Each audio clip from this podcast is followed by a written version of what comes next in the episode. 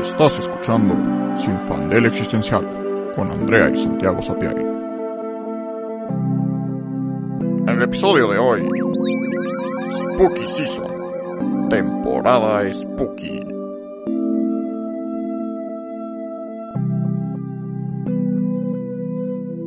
Hola, yo soy Andrea Y yo soy Santiago. y hoy vamos a tener un episodio especial sobre una de nuestras temporadas del año favoritas, que es Halloween. Hoy queremos hablar de lo que caracteriza esta temporada del año, que es el terror. Todo lo que nos da miedo, las cosas del mundo sobrenatural o cosas que no vemos en nuestro día a día. Y queremos platicar de, en primera, qué es el terror, de dónde viene, por qué nos gusta y cuáles son los principales terrores que nos acechan en esta época y en esta sociedad, porque, como saben, van cambiando. Y lo que a lo mejor hace 50 años daba muchísimo miedo, ahora nos parece lo más X de la historia. Los efectos que antes nos daban miedo en las películas, ahora nos parecen como muy, pues, absurdos. O películas que en su momento causaron así el pánico y nadie puede ir a ver esa película porque es del demonio y hasta el Vaticano interviene y uno nunca sabe qué más. A lo mejor ahorita las vemos y es como de, eh, no tiene gran, gran cosa en este, en este momento. Entonces, más allá de hablar de cómo han progresado, no sé, los efectos especiales o que cada vez vemos más sangre y vemos más violencia, de lo que queremos hablar es de los arquetipos que se utilizan en el terror y de los monstruos que vemos y que hemos visto a lo largo de la historia. Y de cómo van cambiando. Porque precisamente, ¿no? Nos encanta el terror. El terror tiene una larga historia de estar presente en la humanidad como en parte de nuestras múltiples culturas. Nos encanta lo que nos da miedo, lo que nos asusta. Eh, pero ¿por qué, no? Sonaría como lógicamente un poco como pues contraproducente. ¿Por qué nos gustaría algo que es, se supone, un sentimiento negativo? Eh, ¿Y por qué nos gustan ahorita específicamente las historias de terror, las películas de terror? Y nosotros creemos que es porque el terror y precisamente los arquetipos y los monstruos son una metáfora para terrores reales que existen en nuestro mundo. Las películas de terror y los libros y los monstruos que se utilizan en Halloween y otras tradiciones eh, que existen en esta época, generalmente no se consideran como algo muy profundo. Cuando sale una película de terror, es el clásico que el trailer lo que te enseña es sangre, gritos, la musiquita de miedo y ya. Pero lo que hemos visto es que, en realidad, las películas de terror son igual o más profundas que las películas de drama. Por el hecho de que son películas de género, generalmente no se consideran así y se piensa que lo más importante justo es eso, la sangre, el monstruo que tanto miedo da. Pero en realidad todas esas películas tienen un trasfondo muy interesante que creemos que refleja lo que está pasando en la sociedad en ese momento. Exactamente, y entonces como han ido, más bien estas historias de terror y estos monstruos y estos arquetipos han ido cambiando según el momento histórico y el terror histórico de ese momento, ¿no? Podríamos empezar con el ejemplo de, pues, los vampiros, ¿no? Los vampiros clásicos que salen como en el, eh, en 1800, finales de 1800, este, algo así. Bueno, el vampiro ya como de, este, como Nosferatu y de Bram Stoker. Antes ya habían, este, historias y mitos sobre seres chupasangre.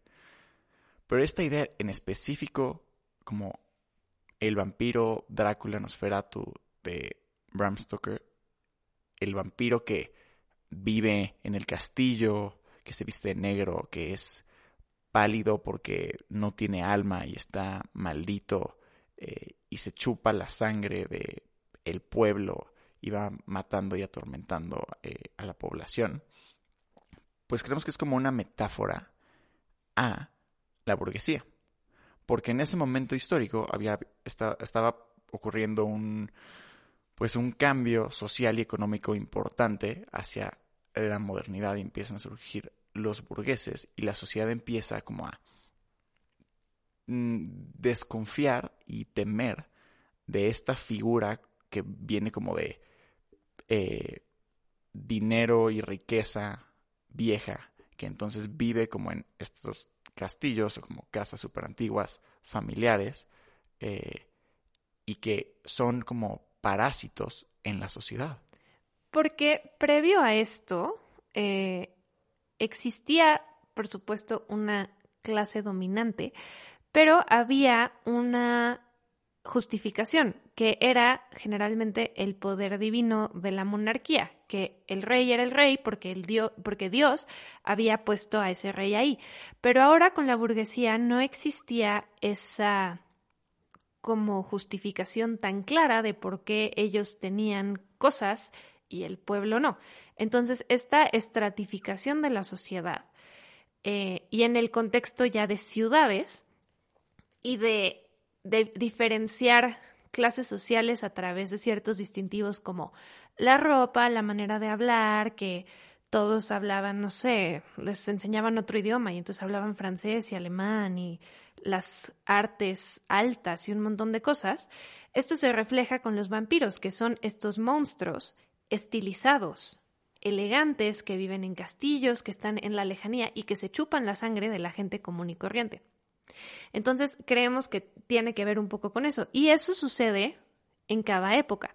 Los vampiros modernos no son iguales a los vampiros clásicos. Son, es, un monstruo que ha ido evolucionando para seguir siendo relevante de acuerdo a su época. Y eso nos pasa en realidad con casi todos los monstruos clásicos. Los zombies también es, es un, un, caso que ha existido desde hace mucho tiempo, que antes probablemente era podredumbre y enfermedad y después evolucionó a ser otra cosa y eso ha sucedido con los diferentes monstruos. El hombre lobo, por ejemplo, que eh, si lo vemos desde una perspectiva, eso no tanto del momento histórico porque ha sido algo prevalente, pero el hombre lobo podría ser la violencia masculina, porque es un güey normal que durante su día a día pues no tiene nada de especial, no se ve violento, no se ve nada, y de repente cuando sale la luna llena se convierte en un monstruo que lastima y que mata a todos los que están a su alrededor. Entonces, estos monstruos que podrían parecer absurdos o que puede parecer que no tengan como ninguna relación con nuestros miedos cotidianos, nosotros creemos que al contrario, son la personificación y el como la reducción al absurdo de las cosas que genuinamente nos atormentan en un día a día, pero que no tenemos cómo expresar. El terror creo que tiene esa cualidad, que puede tomar cosas cotidianas que a lo mejor en el contexto del día a día dices, ay no, qué flojera ver una película de drama sobre un güey violento que le pega a su esposa, he visto esto mil veces, es deprimente, qué hueva. Ok, pero ¿qué tal si transfieres toda esa historia a un hombre lobo? ¿O qué tal si eso pasó, esto no es con un monstruo específico, pero más bien una película que hicieron, un remake totalmente diferente, eh, The Invisible Man. Se las recomiendo. Buenísima. Un buen. Sí, esa es una historia, eh, bueno, no me acuerdo los orígenes, ahí me corregirán, pero según es de H.G. Wells, la historia El hombre invisible original, que pues justo se trata de un científico que se vuelve invisible y llega eh, a un pueblo, se empieza a quedar como en un hostal y el pueblo empieza a sospechar que es invisible y a desconfiar de él. Es una historia como muy tradicional, como de desconfianza del otro y desconfianza de la ciencia, porque este cuate es un científico que se vuelve invisible. Y hace poco hicieron un remake, eh, bueno, una readaptación en realidad, eh, una adaptación de la historia. Y esto es súper padre porque la verdad originalmente no pensábamos que fuera a ser nada muy interesante. La verdad es una premisa medio eh, estúpida y absurda. O sea, pues un güey invisible, ok. No, pues me imagino que va a matar invisiblemente. Qué padre. Este, pero no, esta película toma una ruta súper, súper padre, súper actual. Y el miedo real que transmuta es eh, el, el, más bien el terror de las víctimas de violencia doméstica. Porque entonces la protagonista, eh, que es Elizabeth Moss, la actriz, pues justo es la esposa de un supercientífico millonario que la tiene controlada, que eh, eh, abusa de ella y es súper violento con ella. Ella logra escapar de él y luego él se supone que se muere misteriosamente. Pero ella está segura porque sabe de este güey y sabe que es un científico y sabe que era físico óptico. Como mi novio, pero... Saludos. I digress. Eh, y sabe que tiene ahí un rollo extraño y que no está muerto y ella siente que lo ve. Y, entonces, y el deal es que el esposo efectivamente no está muerto y está usando el traje invisible para atormentarla. Y es, un, y es esta metáfora de que las víctimas eh, de este tipo de violencia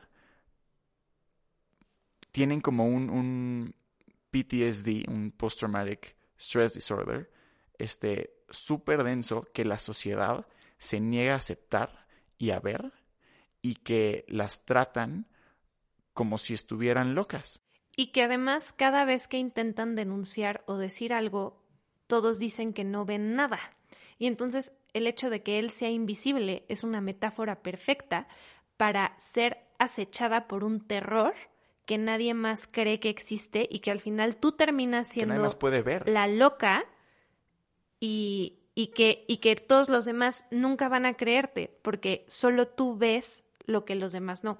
Entonces, esa, esa película creo que ejemplifica perfectamente cómo el terror no se trata de hacer que las personas salten o griten o yo creo que el terror posmoderno que es el que estamos explorando en estos momentos, va un poco más de eso. Y esto es interesante porque pues diríamos, ok, ¿por qué ha cambiado tanto esta noción del terror? O sea, ¿por qué antes las películas de monstruos, aunque sí tenían un trasfondo metafórico, justamente lo que nos daba miedo eran los monstruos, lo que nos daba miedo era la oscuridad, el fantasma, el demonio, cosas como mucho más concretas que en las películas actuales de terror no están así. Puede ser que exista un monstruo, puede ser que exista justo esta oscuridad, pero no es algo tan, tan específico. Y...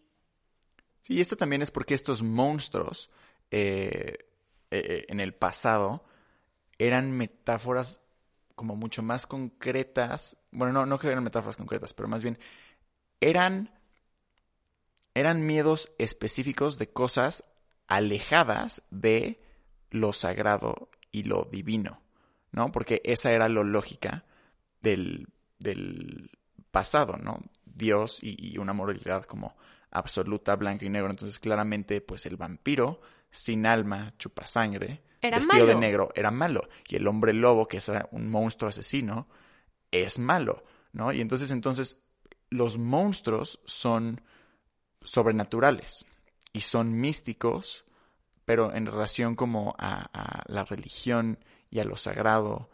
O incluso a la, a la moralidad, porque también si tenías monstruos que eran más humanos, se relacionaba más con el bien y el mal. Y como dice Santi, era algo mucho más claro, como, ok, todo lo que está de este lado de la raya es bueno y tiene que ver con Dios y con la luz y con todo lo bueno. Y de este lado todo es malo. Entonces había como que había una claridad sobre a qué le teníamos que tener miedo. Y también justo podría incluso ser algo que tiene que ver con propaganda de lo que es moral o no es moral. Actualmente eso ya no existe porque a pesar de que muchas personas en el mundo crean en diferentes dioses y deidades, como sociedad, al menos en Occidente, no somos una sociedad mística y no somos una sociedad religiosa y sobre todas las cosas, no somos una sociedad que crea o respete las instituciones, porque sabemos que son pura mamada. Entonces, ya no es un miedo sobrenatural, empezamos a tener miedo a las cosas que sabemos que sí existen concretamente en el día a día e incluso de nosotros mismos, porque estamos conscientes, o al menos tememos, que dentro de nosotros no existe pura luz y pura bondad. Sabemos que también tenemos potencial para la oscuridad y por lo tanto todas las personas a nuestro alrededor también la tienen. Entonces lo que da miedo no es un fantasma, un demonio, un monstruo alejado de la realidad, sino tu vecino. Exactamente, los monstruos ahora, el terror posmoderno es un terror que ya no tiene seguridad porque en nuestra no creencia de las instituciones, pues ya también ahora las instituciones no nos dan seguridad. Y entonces ahora ya no nos dan eh, parámetros fijos y absolutos sobre qué es bueno y qué es malo y sobre la moralidad y sobre qué está pasando y qué es lo que hay que hacer y a qué hay que temerle. Y entonces ahora cada quien tiene como sus propios miedos subjetivos, pero compartimos como un miedo a todo en realidad, un miedo como al, al caos y a la incertidumbre, porque no tenemos piso donde pararnos. Y entonces ahora nuestros terrores se convierten en algo pues que refleja esta incertidumbre y este caos. Y siento que el, el, ejemplo más concreto fue el boom de películas de zombies en los 2000, 2010, ¿no? Que hubieron un chorro de películas de zombies. Y personalmente yo creo que eso viene de una metáfora a un miedo, uno como a la sobrepoblación y a la como, pues sí, como a la sociedad mucho más, no sé, mucho más visible. O sea, creo que fue un momento donde los medios pudieron, o sea, como que empezamos a experimentar el mundo como algo mucho más grande. Algo mucho más grande. Global. Algo global y que nos, que nos consumía a todos. O sea, ya, tu mundo ya no era nada más como tu entorno inmediato físico. Con redes sociales ahora el mundo era el mundo. Y entonces se sentía mucho más real la cantidad de personas y, la cantidad como de, de humanos que somos. Y también hay un boom fuertísimo gracias papá capitalismo, en el consumismo. Y entonces ahora somos personas agresivamente consumistas y siento que esto es el zombie, es, es un es un humano vacío, no thoughts head empty, que nada más quiere consumir todo el tiempo. Exacto, y creo que también el tema con los zombies es no solo es el consumismo y el capitalismo, sino un miedo, como dice Santi, a la sobrepoblación y a que el mundo es insostenible. O sea, darse cuenta de la crisis climática, pero la crisis global, la crisis de comida, de sí, agua. de que no hay suficientes recursos para todos y que entonces tú, los demás humanos son un problema para ti porque consumen todo lo, todos tus recursos y, te, consumen, a, ti.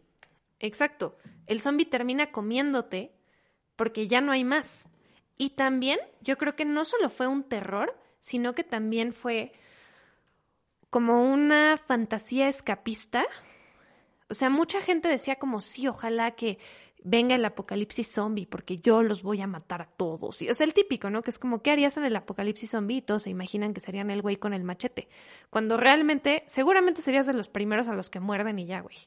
O sea, neta, no, eh, siempre te imaginas como el héroe y casi nunca sucede.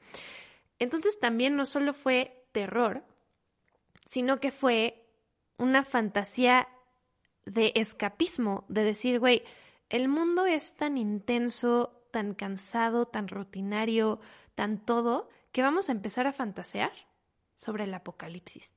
O sea, estaba mejor pensar en que se acabara el mundo como lo conocías que ir a tu trabajo que odias mañana. Ese fue el nivel de las películas de zombies. Y ahora ya no estamos tanto con los zombies.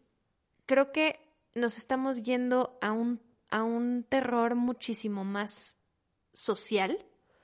No es que exista un monstruo que esté dominando en estos momentos, sino que al menos yo creo que las películas que yo tengo en mente como las más relevantes de terror a nivel internacional de los últimos cinco, cinco seis años, siete, no sé, son películas en las que los monstruos son otros humanos. Exacto. El terror son otros humanos, son sociedades, son cultos, son grupos donde se percibe la realidad completamente diferente y de una forma terrorífica, ¿no? Podemos usar de ejemplo, bueno, un chorro, empecemos con Midsommar, que ya hemos hablado, donde el terror es un culto, son, o sea, son, son humanos, ¿no? O sea, no hay cosas sobrenaturales, son simplemente humanos. Que te drogan con honguitos. Que te drogan con honguitos y que tienen una cosmovisión de que pues te tienen que prácticamente violar y sacrificar, a... los quienes tengan que sacrificar y luego ellos matarse cuando sean viejitos. Pero pues nada más es una forma de ver al mundo, ¿no? Obviamente bien densa y sádica. Eh, pero, pero no necesariamente monstruosa y sobrenatural. Sí, no, no son, no son nada, no tienen nada que ver con fantasmas, con demonios, con nada, son personas y ya. Y también, eh, incluso en las que sí tiene que ver con algo un poco más fantasioso, como por ejemplo en Get Out, eh, que en Get Out la premisa es un dude en Estados Unidos que es afroamericano y tiene una novia que es blanca y la novia le dice como, güey, vamos a conocer a mis papás y el dude es como de, oh, por Dios, white people, por favor, no. Y se van de fin de semana y conoce a los papás y terminan siendo un, como, igual un culto secta extraña que usa los cuerpos de personas negras para su propia satisfacción. No les contaré más porque es interesante verla. Pero bueno, el punto es, eso a pesar de que es un poco fantasioso ya yéndonos como a cómo suceden las cosas y la hipnosis y un montón de cosas, no es que sea totalmente realista, pero no tiene nada que ver con lo sobrenatural y de nuevo solo son personas que demuestran un miedo muy real que existe. Esta película lo que representa es el miedo totalmente real y justificable a la violencia que viene del racismo en Estados Unidos.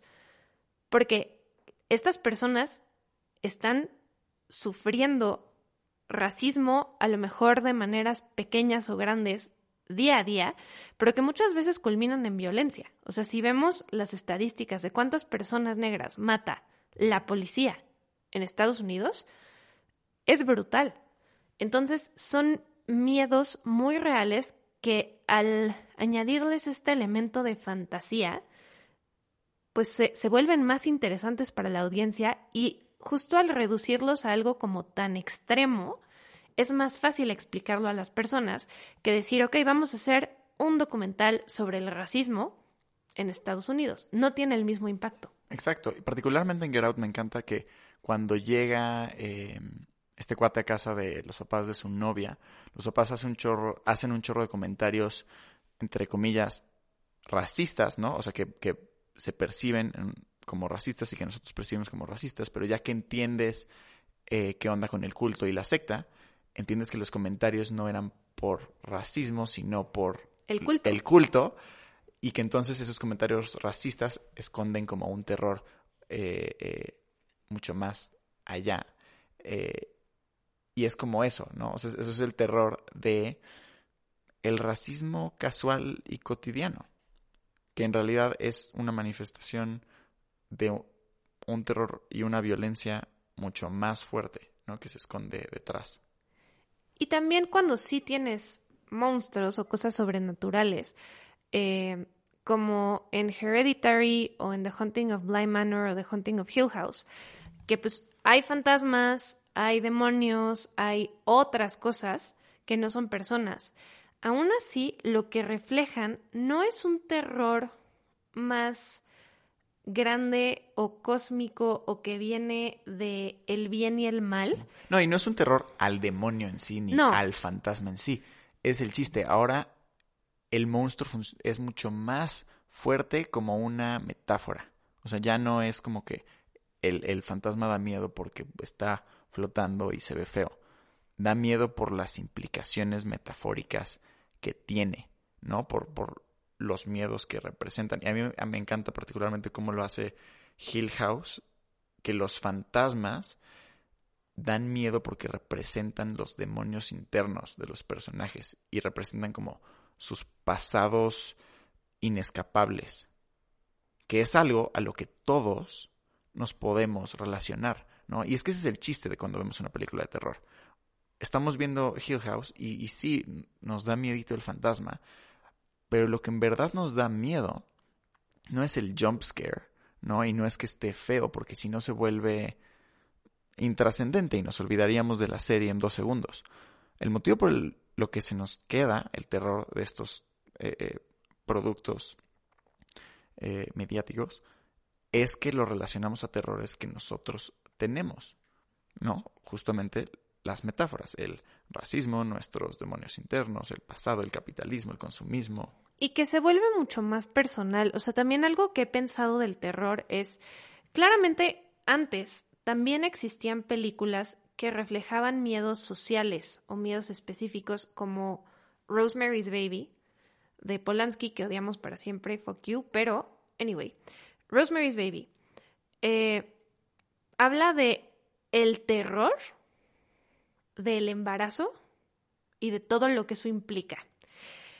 Pero creo que no es tan personal, o sea, no se mete aunque construye bien a los personajes, intenta ser un poco más general. No siento que se trate tanto sobre Rosemary en sí misma, sino justo de un terror un poco más generalizado y de el horror de la, del embarazo, el horror de que la gente te esté diciendo qué hacer y qué no hacer, y de que algo salga mal o no salga mal, y de que nadie te escuche y de no tener voz, y un montón de cosas. Pero justo no siento que sea tanto sobre Rosemary como personaje, no sabemos mucho sobre ella, no sabemos qué hacía antes o qué quiere o qué no quiere, sino que es más como una una cápsula para enseñarnos el terror. Creo que en las películas de esta época sí se ha trabajado mucho más en los personajes individualmente y que ahora sí los personajes tienen una personalidad mucho más clara y que no necesariamente son arquetipos nada más.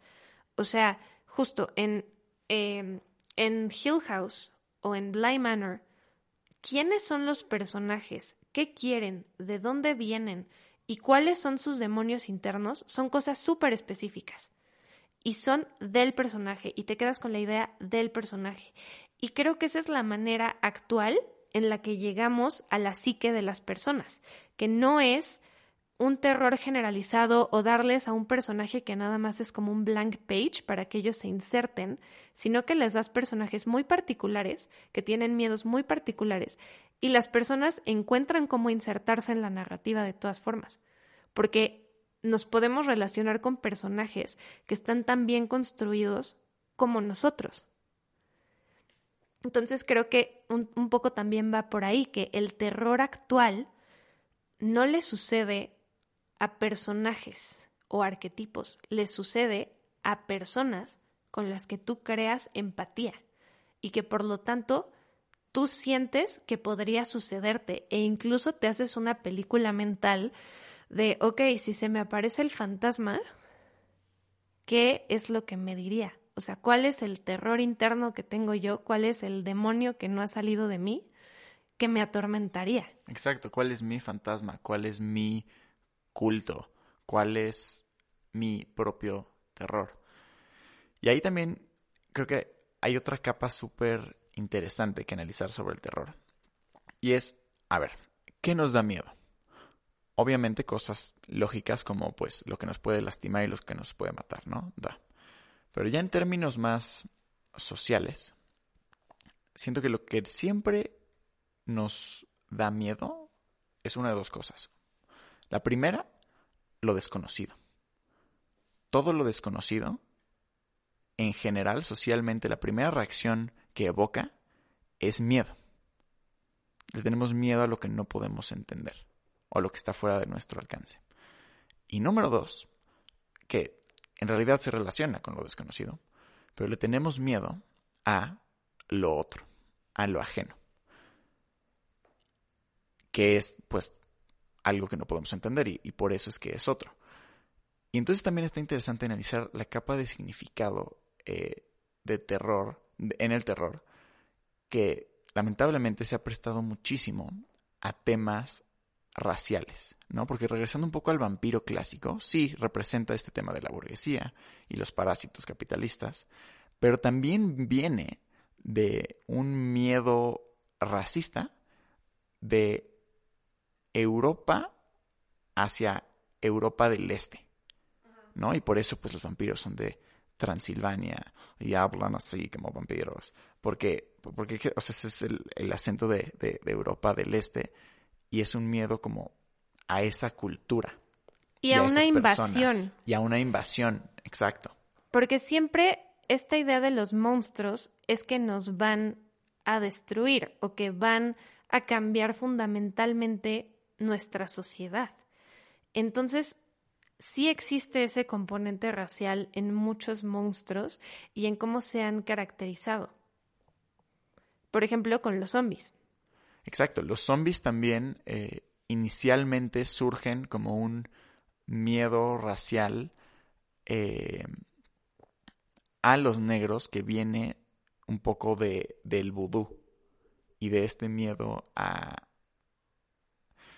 O sea, o sea, dentro de la lógica racista de, de Estados Unidos, principalmente Estados Unidos, del el siglo XIX y XX, bueno, más XIX, es que las personas negras no tienen alma.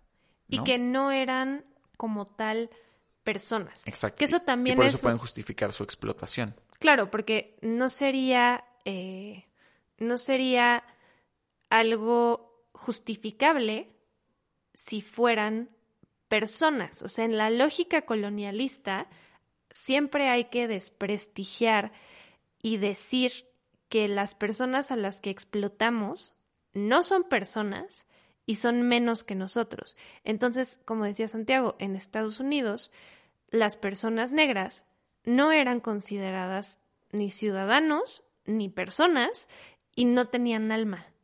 Y los zombies precisamente son esos, son humanos vacíos que no tienen alma. Y en cierto momento se usó precisamente para representar el miedo de los colonialistas a que se sublevara la población negra a la que estaban esclavizando. Entonces es muy interesante cómo también existe este componente racial y que justo creo que ahora con el terror posmoderno no ha sucedido así porque creo que para bien las personas que en estos momentos, al menos en gran escala, tienen acceso a la producción de contenido mainstream, ya no son tan horriblemente conservadores y racistas y sexistas, que lo siguen siendo, pero ya no a esos niveles que antes era como la norma.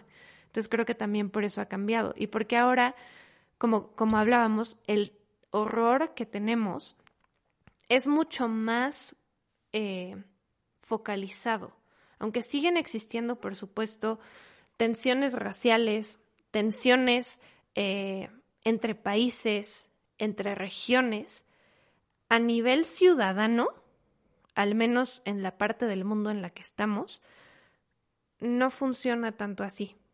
Tenemos mucho más miedo a cosas introspectivas y tal vez sin darnos cuenta, porque no creo que todo el mundo esté consciente de que le tiene miedo a su lado oscuro. O sea, es muy probable que no, pero eso es lo que nos salta.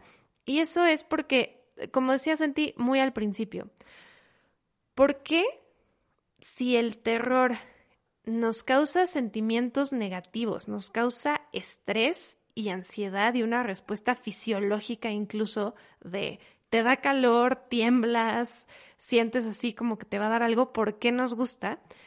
Es porque el terror es catarsis.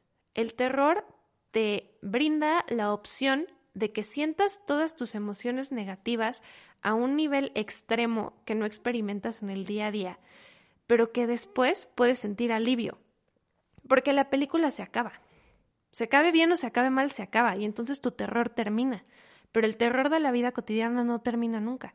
Y eso es lo horrible. O sea, que el terror te da la opción de decir, güey, me estoy muriendo de miedo y se acaba y dices, oh", y, y, sientes paz y sientes incluso placer de ya no estar en la tensión y en el pánico. En la vida cotidiana eso no existe. En la vida cotidiana estás en un estrés constante que no tiene release. Entonces a veces necesitamos esos highs de terror para sentir como paz, aunque sea tres segundos. Sí, totalmente. Y también va a sonar súper absurdo y estúpido, pero el ver películas de terror y estos terrores extremos de monstruos y fuerzas sobrenaturales eh, y, sangre y todo el contenido de terror en las películas y así, nos sirve porque reemplaza nuestros terrores de la vida cotidiana, ¿no? Que, no sé, sacar cero en el examen, que nos corran del trabajo, eh, no sé, que te caiga el SAT y te... Güey, eso es constante, diario. Exacto, eso es constante, que te metan a la cárcel por fraude fiscal. Por accidente. por accidente. Por eh, idiota esos, esos terrores reales que todos tenemos, que no se alivianan, en realidad casi nunca, los reemplaza con terrores abismales, ¿no? Como lo es un fucking vampiro chupasangre, eh, una invasión extraterrestre, eh, o un culto satánico que te sacrifica a un ser sobrenatural, ¿no? Después de ver películas y terror así, tus terrores cotidianos se sienten un poco más manejables.